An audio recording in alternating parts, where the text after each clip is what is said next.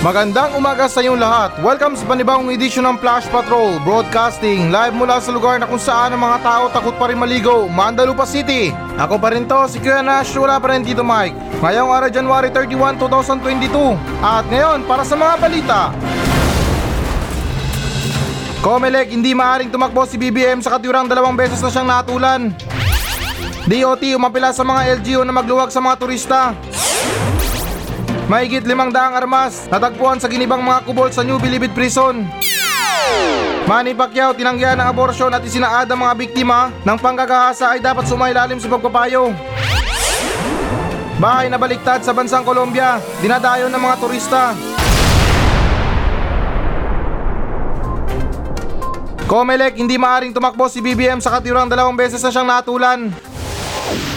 Okay guys, so ayon sa balita na to, at oo, nakalimutan ko na alinsunod pala sa ulat ng ABS-CBN News. At guys, na be ready na rin kasi mahababang explanation to. Kasi I believe na kailangan nyo ng mas matino at maayos na explanation dito. Nang sa ganun din na talagang mas maliwanagan kayo.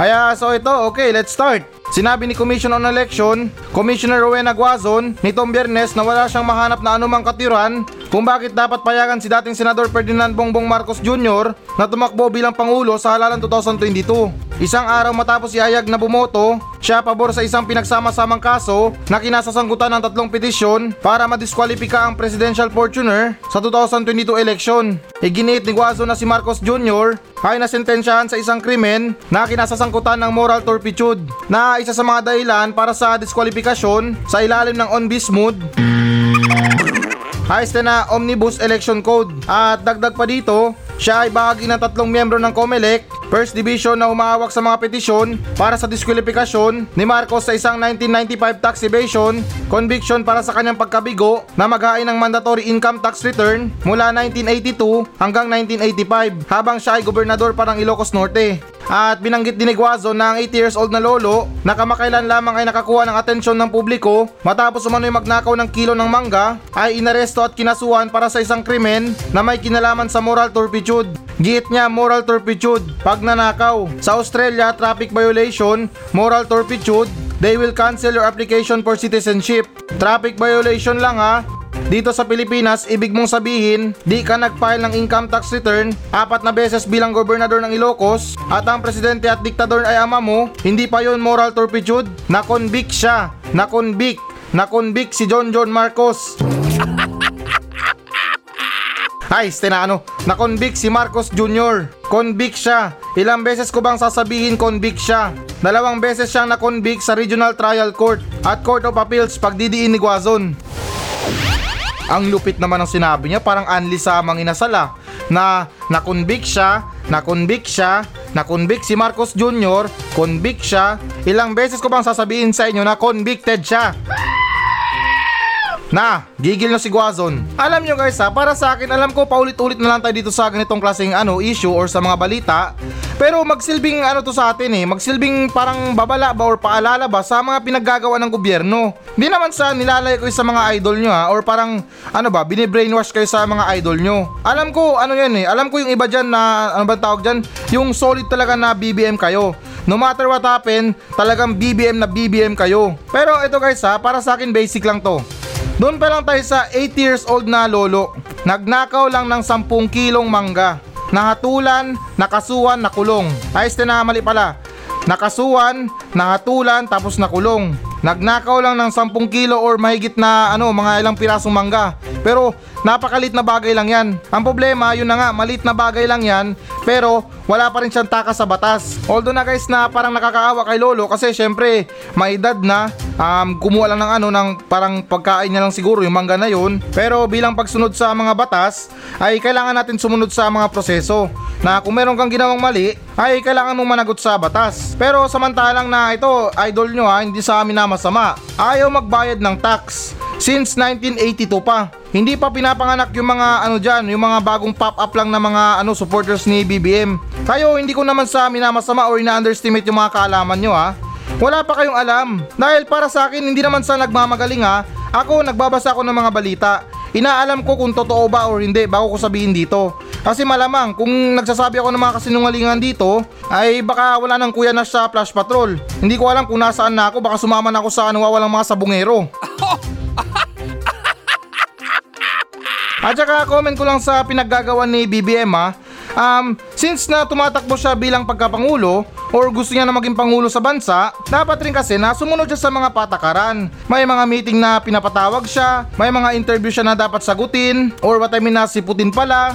Pero sa kinikilos ni Bongbong Marcos, hindi naman sa amin na masama ah. Parang wala siyang pakialam na ako, wala akong pakialam sa mga pinaggugusto or parang ano ba, hadlang sa akin dyan. Ang mahalaga lang na gusto ko ng taong bayan, dyan ang mahalaga sa akin. Oo, sabihin na natin na mahalaga siya sa taong bayan, mahal siya ng mga Pilipino, or ilan sa mga Pilipino. Pero tanong ko ba, sino bang masusunod dito? Sa mga boto, oo, mga Pilipino. Dahil bubotohin nila kung sino ang gusto nila. Pero sa mga ganyang laglagan na yan, yung mga pagharang sa mga ano natin, sa mga pagtakbo natin, di ba yung mga nasa gobyerno din? Kaya para sa akin, na kung talagang may balak siya na tumakbo sa pagkapangulo, hindi naman talaga sa amin na masama, wala akong kinakampihan na politiko dito, ay siputin niya lahat ng mga interview sa kanya, mga ano, mga patawag sa kanya, mga question sa kanya. Hindi yung parang na umasta lang sa dyan na ay hindi. Wala akong pakialam sa inyo dyan, kahit magtanong kayo dyan, absent ako. Hindi ako pupunta sa mga meeting nyo, sa mga interview nyo. Yung mahalaga lang sa akin dun yung taong bayan. Ulitin ko, hindi naman sa amin na masama. Siya na nga to may sabit, siya pa ang ano, siya pa ang matapang. For now, I think sa mga Pilipino, wala silang pakialam tungkol sa mga hindi nabayarang tax ni ano ni Marcos. Yan ang sa tingin ko. Na yung iba sa mga Pilipino, ay wala na akong pakialam diyan sa ano sa tax ni Marcos. Hindi naman namin naabutan yan. Hindi naman namin alam yan. Pero kung aalamin nyo talaga, talagang malulula kayo sa mga pinaggagawa. Kaya yan ang disadvantage natin mga Pilipino. Ang iniisip sa atin ng mga gobyerno, wala tayong alam, mga bobo tayo. Kaya hanggang ngayon na nagluluksa pa rin tayo sa mga kahirapan natin. Dahil yun na nga, tinetake advantage ng mga pulpul na gobyerno, eto mga kainaan natin tungkol sa mga pinaggagawa nila. Pero kung meron tayong sapat na kaalaman tungkol sa mga ganyan, mapapaisip sila bago sila gumawa ng kalokohan. Iisipin nila, ay, parang nakakatakot na mangurap ng pera. Kasi mga Pilipino, matinik yan, alam nila yung mga ano, alam nila yung mga pasikot-sikot na. Marahil na siguro wala pa akong alam pero nararamdaman ko yung mga ibang taxpayer dyan Umaarayan sila sa tuwing nagbabayad sila. Dahil yun na nga na yung parang feeling mo na parang may binabayaran ka sa wala. Or para bang kinolektahan ka lang ng siga dyan sa kanto na hoy penge 20 Kaya guys nasa muling pagkakataon Or what I mean nasa huling pagkakataon pala Na lagi nating isipin or talagang isipin natin kung ano ba talagang pinaggagawa ng mga idol natin. Hindi porket na meron lang siya magandang video sa mga Facebook Ay sabihin na natin or feel na natin na ay siya na talagang pangulo ko. Ang bait niya, ginagawa niya to Hindi naman to magre-reklamo itong mga Comelec na to at saka mga ibang sektor kung hindi totoo yung mga pinaggagawa niya. At saka ito last na habol ko lang ha. Nung unang araw ng lockdown, karamihan sa mga ano tsuper ng jeepney, nawalan sila ng trabaho, nawalan sila ng hanap buhay. Anong ginawa nila? Nangingi sila ng limos dyan sa kalsada. Pero ilan sa kanila kinulong pa dahil bawal doon yung ginagawa nila. O mantakin nyo yun, sa simpleng panghingi lang ng pera para meron lang pangkain sa pamilya, ay naapurnada pa o nakulong pa. Tapos ito guys na hindi naman talaga sa sobrang minamasama, itong mga iniidolo natin ay feeling victim pa sa mga kalukuhan nila. Sunod naman tayo na balita. DOT umapila sa mga LGU na magluwag sa mga turista. So okay guys na alinsunod sa ulat ng One News PH Nakukumbinsihin ng Department of Tourism o DOT ang mga lokal na pamahalaan na mag-host sa mga tourist spot sa bansa na maging maluwag sa pagpapatupad ng mga hakbang sa kalusugan at kaligtasan laban sa COVID-19 sa mga dayuhang manlalakbay habang nakatakdang tanggapin muli ng bansa. Tatalakayin ng DOT kasama ang Department of Interior and Local Government o DILG ang mga hakbang laban sa COVID-19 sa mga dayuhan na may lokal na government units Ayon kay Tourism Secretary Bernadette Romulo Puyat, sinabi ni Puyat noong Sabado, January 29 sa teleradyo na kinikilala niya ang mga LGU ay may autonomy na magpataw ng mga karagdagang patakaran laban sa COVID-19 sa mga manlalakbay. Giit niya nasa kanila pa rin pero sana ay mapadali din nila ang paglalakbay ng mga dayuhan. At dagdag pa rito, nauna nang inanunsyo ng Interagency Task Force for the Management of Emerging Infectious Disease o IATF na mamahala sa COVID-19 pandemic response. Natatanggap ang Pilipinas ng mga dayuhang manlalakbay mula sa bansang pinayagan na ng gobyerno na makapasok ng walang anumang visa simula February 10. Halos dalawang taon matapos isara ng bansa ang mga hangganan nito. Well, okay. So parang opening floodgates yata to ah. Paparating na naman yung mga turista natin sa bansa na malakas umambag sa mga pambili ng alak. Ay what I mean na sa mga nagnenegosyo ng alak. Kaya mga beer na yan, Red Horse, Alfonso, tourism money kasi yan eh. Eh parang tingin ko parang kailangan ng bansa natin yan or ilan sa mga lokal na gobyerno, especially na rin sa mga lungsod na mayroong tourist spot, na talagang malakas na makapanghikayat ng mga turista para mamasyal sa mga lugar nila. Kasi ito ah, one thing sa maganda kung bakit na meron tayong mga turista. Unang-una sa lahat, malakas ang income ng mga nagnenegosyo dito. Yung mga bilihin ng mga turista, mga bentahan ng souvenir, at saka yung kaabang-abang na salitang keep the change. Ako guys, nasa mga turista all around the world, anong lahi man yan, ay talagang pabor na pabor ako na pumasok sila ng Pilipinas para maglibang. Alamin kung gaano kaganda ang Pilipinas. Ma-appreciate man lang nila kung gaano kayaman yung Pilipinas sa mga likas na yaman. Yung mga shabu na yan, marijuana. Pero joke lang na syempre yung mga ano ko, yung binabanggit ko dito, yung mga ano ba, yung mga masasarap na isda natin, mga pusit na yan, sa mga pagkain pa lang or sa mga pag-serve pa lang natin ng pagkain, talagang panalo na tayo. At saka yung tingin ko na yung dumagdag sa ikinaganda ng Pilipinas is yung history natin. Kung paano tayo mga Pilipino na lapastanganin ng mga gobyerno, paano tayo utuin, paano tayo lokohin. Yan, isa yan sa mga ano, magagandang history natin na mga Pilipino. Hindi naman sa binibigyan ng katatawanan, pero syempre sa mga turista, matatawa na lang yan sila. Imagine nyo na lang, hindi naman sa amin na masama na meron silang pangulo doon na ayaw magbayad ng tax. Pero anyways guys, na ito may ba tayo? At I hope na itong mga pagbalik ng mga turista natin sa Pilipinas or what I mean na itong mga turista pala sa Pilipinas na paparating pa lang ay sana yung mga dala-dala nila is yung budget talaga nila sa pagpasyal at hindi mga virus ang dala nila. Pero sa bagay, parang nangunguna tayo sa mga virus ngayon na. Nakakatawa isipin na papasok pa lang yung mga turista na kung dati yung mga sinusukbit sa leg nila mga ano, mga bulaklak, yung ano, yung bilog na bulaklak na parang pa-welcome natin sa kanila. Pero ngayon iba na. Pag salubong pa lang natin sa kanila, abot ang kamay sabay sprayan ng alkohol. Ay, oo nga pala, nakalimutan ko sabihin na tungkol dun sa mga turista na gusto ko, ay yun na nga linawin ko na yung sa gusto ko mga turista ay yung talagang balak lang sa Pilipinas ay mag-enjoy lang at hindi yung magnegosyo. Dahil ano yan eh, patay negosyo yan eh. Dahil na imbis na yung mga Pilipino ang kumita, ay wala, sinapawan sila ng mga ibang ano, ibang mga sosyal na negosyo ng mga turista. Halimbawa na lang dyan sa mga palamig, meron tayong mga binibentang buko juice. Pero nang dahil sa sinapawan tayo ng mga turista na magnegosyo rin dito sa bansa natin, yung buko juice natin naging buko shake. Ang nagpamahal pa doon yung cherry lang sa taas. Sunod naman tayo na balita. Mahigit limang daang armas natagpuan sa ginibang mga kubol sa New Bilibid Prison. So, okay guys, na alinsunod sa ulat ng Philstar na mahigit limang daang armas ang natagpuan sa mga kubol o makeshift cubicle sa maximum security compound ng New Bilibid Prison sa isang demolition drive noong biyernes. Karamihan sa mga armas ay blade at improvised firearms. Ayon sa Bureau of Correction o Bucor, natagpuan din ang mga gadget sa mga kubol. Ang demolition ay nagsimula noong biyernes at nagpatuloy kahapon. Ay target ng East Quadrant ng compound. At dagdag pa rito, ang mga tauhan na pinamumunuan ni Bucor, Chief Gerald Bantag, kasama ang mga mula sa National Capital Region, Police Office at Philippine Coast Guard ay giniba ang pansamantalang tirahan ng ilan sa 18,000 na preso sa bilangguan gamit ang backhoe at dump truck. Sinabi ng Bucor na kailangan itong linisin ang mga kubol sa East Quadrant na itinayo sa labas na masikip na mga dormitoryo ng bilangguan ng compound dahil sa pansamantalang mga tirahan ay naging nakakasilaw at upang hindi na magamit ng mga bilanggo ang mga ito para magtago ng mga kontrabando. Eto guys, na simple basic math resolution lang to ah. Bakit natin lilinisan yung nasa loob? Eh kung pwede naman tayo maglinis sa labas. Nagets nyo ba ako? Kasi sinabi dito ah, kaya sila nagkaroon ng demolition drive upang hindi na daw magamit ng mga ano, ng mga bilanggo, eto mga kubol na to para sa pagtatago nila ng mga kontrabando. Remind ko lang ah, ang pangalan ng kulungan na yan, Maximum Security Compound. Maximum ah, Kumbaga ano, wala nang higit doon. Kumbaga na ano, talagang to the max na maximum. Pero may nakakalusot pa rin ng mga kontrabando. Ano ba to, lokohan lang? Tingin ko wala sa mga preso ang problema eh. Yung problema dyan na sa mga bantay, sa mga matataas na namumuno.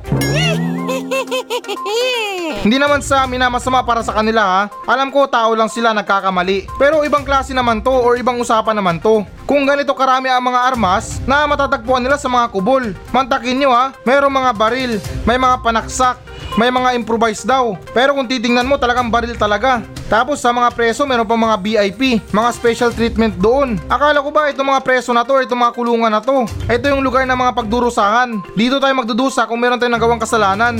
Pero ba't ang sarap pa rin ng mga buhay ng preso? Nasa labas ng reyas, malayang nakakasigarilyo. Yung iba, hindi ko lang alam, baka yung iba, nakakapagsabu pa dyan. Medyo nakakatawa lang kasi.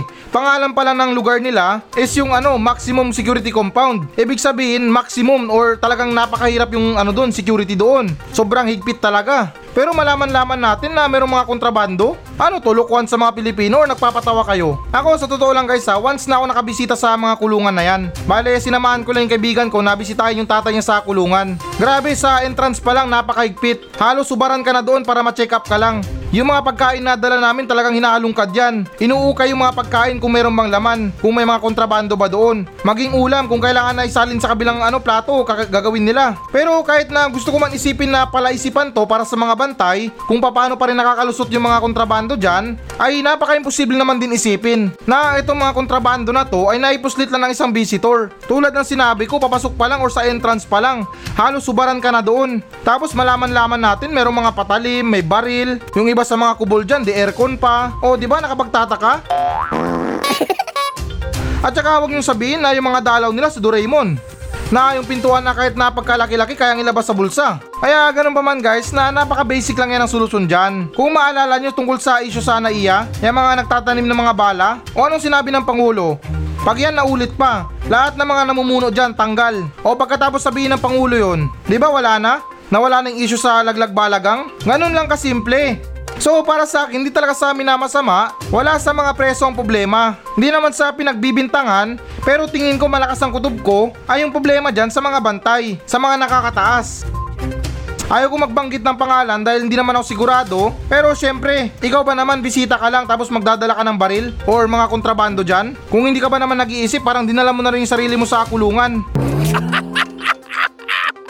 Dahil sa pagdala ng mga kontrabando, malamang hindi naman talaga sa pinagdidiin. Meron dyan na tiwali talaga na bantay or hindi ko alam kung nakakataas man ang tawag dyan na talaga nagpapaintulot na magpasok ng mga kontrabando. Ang pangit naman kasi isipin para sa pamilya ng ano ng biktima na malaman-laman nila na yung kriminal masarap yung buhay sa kulungan. Kaya sa muli na ulitin ko, yung problema na yan, napakasimple lang solusyonan yan. Walang kontrabandong makakapasok kung walang pinapapasok.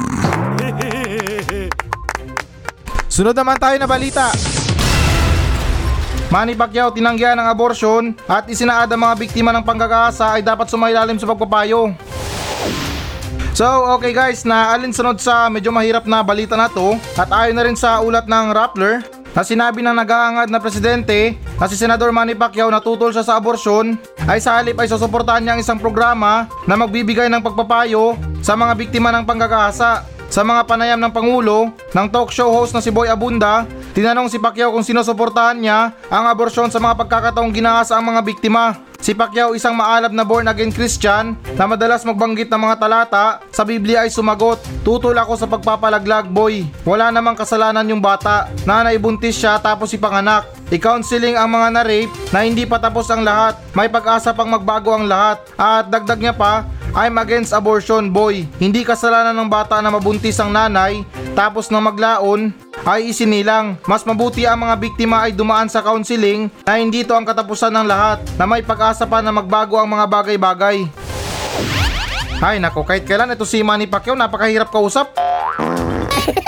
Mantakin nyo ha, kakasabi niya lang natutol siya sa mga pagpapalaglag. Tapos dagdag niya pa dito, I'm against abortion boy. O parang in-English niya lang. Pero anyways guys, sa totoo lang kinakabahan ako sa topic na to. At saka ito, kung meron man ako masabi na hindi maganda sa inyo, sa paglilinaw lang ha, hindi ko po na intensyon na ano, masaktan yung damdamin nyo, especially sa mga taong nabiktima ng rape. Pero anyways na ito, subukan ko. Magbibigay ako ng halimbawa ah, na ito ulitin ko ah, wag niyo naman sana na masamain. Sa totoo lang, nakakapagod mag-edit ulit. Hindi, biro lang. Um, una sa lahat, ganito kasi yan ha. Imagine mo na lang na yung isang babae ay meron talaga siyang pangarap sa buhay niya na maging doktor, abogado, um, business, ah, ano ba yun? Successful businesswoman, na talagang nagpupursige siya na makuha yung mga pangarap niya. So, okay, andun na tayo na yung babae meron siyang pangarap. Pero ito namang epal na rapist, ni-rape niya yung isang babae na punong-puno ng pangarap. Kayo, anong mararamdaman nyo kung gano'n ang mangyari sa isang tao? Ba malungkot na yung tipo na may pangarap ka, meron kang gustong abutin pero ni-rape ka lang. Instead na yung pagiging hardworking mo ay mapupunta sa pagiging hardworking na nanay. Hindi naman sa tunog na sinasabi na hindi ako tutol sa mga abortion. Pero imagine nyo na lang dun sa sitwasyon na yun. Na yun na nga, na gusto mo talaga magpursige sa buhay, kailangan mo ipagpatuloy yung karir mo pero napurnada dahil sa rapist. Tingin ko lang na dapat ah, magkaroon ng option yung babae dito or yung biktima. Sorry talaga sa words ko ha, pero eto yung para sa akin eh. Choice ng isang babae yon kung magpapa-abort siya.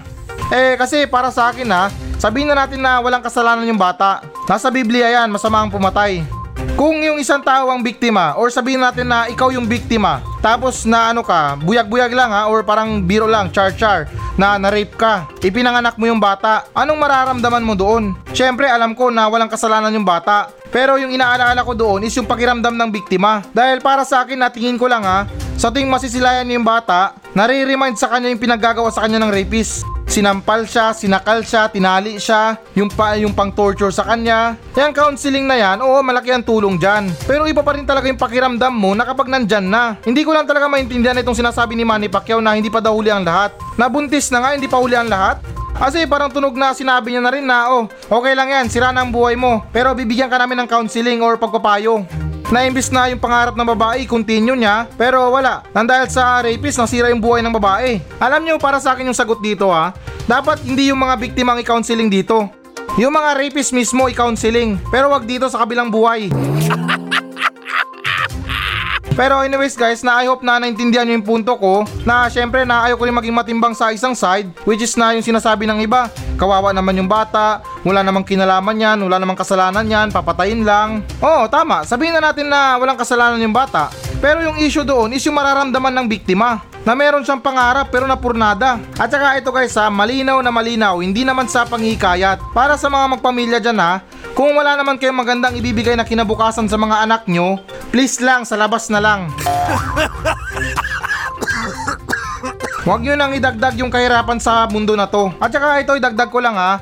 Halimbawa na lang kay Manny Pacquiao, nung kabataan niya, um, buyag-buyag lang or char-char lang na rape siya. Tingin nyo ba na mararating niya itong ano niya, itong tagumpay niya? Kung na-rape siya nung kabataan niya? Malamang hindi kasi maliliis na yung ano niya, yung focus niya. So ganun yung pinupunto ko nung una na talagang kawawa yung biktima dito. Kasi yung biktima na punong-puno ng pangarap ay napurnada dahil sa rapist. Tapos sasabihin lang ng gobyerno, okay lang yan, mag-counseling na lang tayo. Alam niyo yung pakiramdam na nag-outing kayo buong pamilya? Tapos biglang sinabi sa'yo na, oy, kailangan mong maiwan sa bahay. Kasi walang magbabantay. Syempre, masama ang loob mo yan. Tapos sabay sabi sa'yo na okay lang yan. Pag wala kami, mag-Netflix ka na lang. Sunod naman tayo na balita. Bahay na baliktad sa bansang Colombia, dinadayo ng mga turista.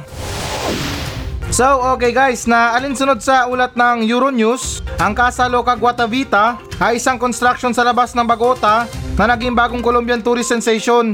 Mas kilala bilang nakabaliktad na bahay. Mayroon itong lahat ng kasangkapan sa tapat ng direksyon ng isang tipikal na gusali. Ang construction ay mahilig na 5 degrees sa kaliwa at 5 degrees pabalik na bumubuo ng isang optical na illusion sa mga turista nito. Ang kakaibang bahay sa brainchild ni Fritz Schall, isang Austrian na naninirahan sa Colombia sa loob ng 22 years at nakaakit ng daang-daang turista sa wala pang isang buwang pagkatapos ng inaugurasyon nito. Dahil sa inspirasyon ng isang katulad na bahay sa kanyang tinubuang bayan, nagsimula ang pagtatayo ng dalawang taon na ang nakalipas. At kahit naantala ng pandemya, ang paglulungsad nito binuksan ng Casa Loca ang mga pinto nito noong January 8. Seryoso ba kayo para dyan lang sa baliktad na bahay?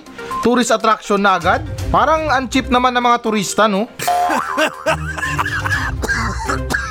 Hindi naman sa ano ha, pero parang kakaiba yung mga hilig nila eh. Yung mga baliktad na bahay, mga barko sa kalsada, or what I mean na mga barko sa lupa. Ano bang klaseng hilig yan? Napaka-weird naman. Kasi kung ako magiging turista ha, huwag nyo naman sana basagin yung trip ko. Yung mga gusto kong puntahan na tourist spot is yung mga bahay ng mga gobyerno. Or what I mean na mga namumuno sa gobyerno. Yan, maganda libutin ang mga bahay nila. Nang sa ganun kahit paano na malaman ko din kung gaano sila kayaman. Mga flower base nila na nakakalaga ng daang-daang libo. Flower base lang ha. Hmm, very interesting, di ba? Marahil siguro sa atin na yung iba dyan na hindi na interesado sa buhay ng mga politiko. Pero tingin ko na mahalaga pa rin na alamin natin kung gaano sila kayaman. Linawin ko lang, government employees din sila. Hindi sila mga big time na negosyante na kung sa mga ari-arian ay walang mga imposible. Pero anyways guys, na ito hindi naman sa pangihimasok ha. Tingin ko rin kasi na magandang idea rin to na magpatayo tayo ng mga bahay na baliktad. Kasi parang advantage na rin sa mga paparating na mga sakuna. Na halimbawa na lang dyan kapag sumalanta yung bagyo na kung meron kang pinatayong bahay na baliktad tapos dumating yung malakas na bagyo after nun na yung bahay mo nakatayo na. o di ba parang dalawang buhay ng bahay mo na nung habang pinapatayo mo siya idinisenyo mo na siyang baliktad. Tapos dumaan yung mga sakuna, natamaan ng malupit na bagyo, pero yung mangyayari lang, magiging ano lang, tuwid lang yung bahay mo. Tapos ganun lang, paulit-ulit na lang. Pag mayroong dumaan na bagyo ulit, babaliktad ulit yung bahay mo. At least okay yun, yung disenyo ng bahay mo pang baliktaran. So ayan guys, ito na tayo, magbabasa na tayo ng audience mail. At okay, so mula pa rin to sa mga nagmensahe sa atin sa Facebook page ng Flash Patrol. At saka pahabol ko lang ha, remind ko lang pala sa mga tao na hindi pa nabakunahan dyan, magpabakuna na kayo. Nang sa ganun na kahit papano makatulong tayo sa gobyerno para malabanan ng pandemya na to. Kung sinasabi nyo man na negosyo lang ang pandemya na to, ay dyan kayo nagkakamali. Dahil ang pandemya para sa atin, ang pondo para sa gobyerno. Kaya isipin nyo magkaiba yun. Hayaan nyo sila magnakaw na magnakaw dyan. Ang mahalaga, libre pa rin ang bakuna. Kaya okay, so dito na tayo sa unang nagmensahe na nagmula kay Chacha Ramirez. Ito ang sinabi niya. Good morning po Kuya Nash. Isa po akong solid listener mo sa Spotify. I hope Kuya Nash mapansin mo itong mensahe ko. Gusto ko lang po humingi sa iyo ng advice kung paano ako makatulong sa magulang ko. Yun lang po Kuya Nash. Maraming salamat. Um, okay, so anong klaseng tulong bang gusto mo? Kasi sa mga tulong na yan, marami akong pwedeng isuggest sa'yo. Pwede kang tumulong sa paghugas ng plato. Kung gusto mo, araw-arawin mo. Paglalaban ng mga damit, paglilinis ng bahay, pag-aalaga ng mga kapatid mo. At saka marami pang iba. Hindi ko lang kasi maintindihan kung ano bang klaseng tulong yung sinasabi mo. Tulong ba sa pamilya para makaahon sa kahirapan or tulong sa pamilya para hindi maging perwisyo? Eh kung yung tungkol naman sa ibig mong sabihin ay pagtulong sa pamilya para makakaon sa kahirapan or makatulong sa panggastusin sa araw-araw, yung gawin mo kung nag-aaral ka pa lang, maghanap ka muna ng sideline. Or kung hindi naman kaya mamuhunan ka para sa mga online ano mo, online selling mo. Yan yung mga uso ngayon eh, yung mga magbenta ng online. Pero syempre na wag naman yung mga illegal na binibenta, yung mga ano na yan, yung mga bayawak, yung mga reptile na hayop na yan. Wag yan, illegal yan, bawal yan. Alangan naman na habang nagla-live ka, buhat-buhat mo yung buhaya. Na ito guys, isang tao nang nakain, pamain na lang, buhaya. Siyempre doon ka magsimula sa mga damit, mga accessories na yan, borloloy. Kasi para sa akin na kung student ka pa lang or nag-aaral ka pa lang, hindi mo kailangan na mag full time sa mga sideline mo. Always na unahin mo pa rin yung pag-aaral mo. Pagtapos ka na sa school, doon ka na sa sideline mo. Pero always priority yung studies ha. Yung mga sideline natin, sideline lang yan. Pero yung talagang permanent na profession natin, kapag nakapagtapos tayo ng pag-aaral, ay permanent na yan. O, di ba? Balang araw magiging ano ka? Philippine Professional Live Seller? Hindi, biro lang na yung mga ambisyon mo na maging doktor, teacher, police, or hindi naman kaya engineer. Pero tingin ko na dapat magsimula ka muna sa paghugas ng plato. Araw-araw kasi napaka-importante yan. Promise, subok na yan. Palagi yan ang bunganga ng nanay ko. Talagang araw-araw na kapag ang mga plato hindi naugasan, ibalot tapos itapon sa dagat.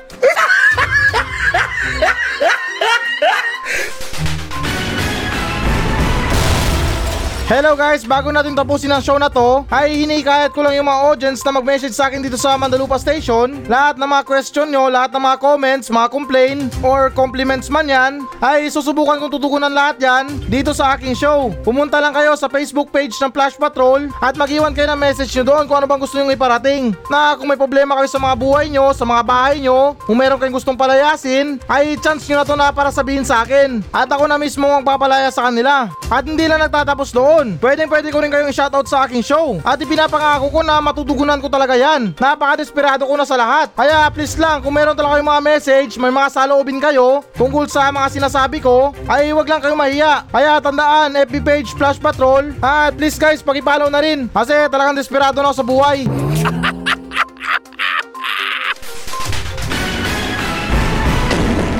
So yan muna mga balita ng Flash Patrol sa araw na to. Maraming salamat sa pakikinig. Ako pa rin to, si Kuya Nash. At maraming salamat ulit. Wala pa rin si Tito Mike. Masayang masaya ako. At goodbye!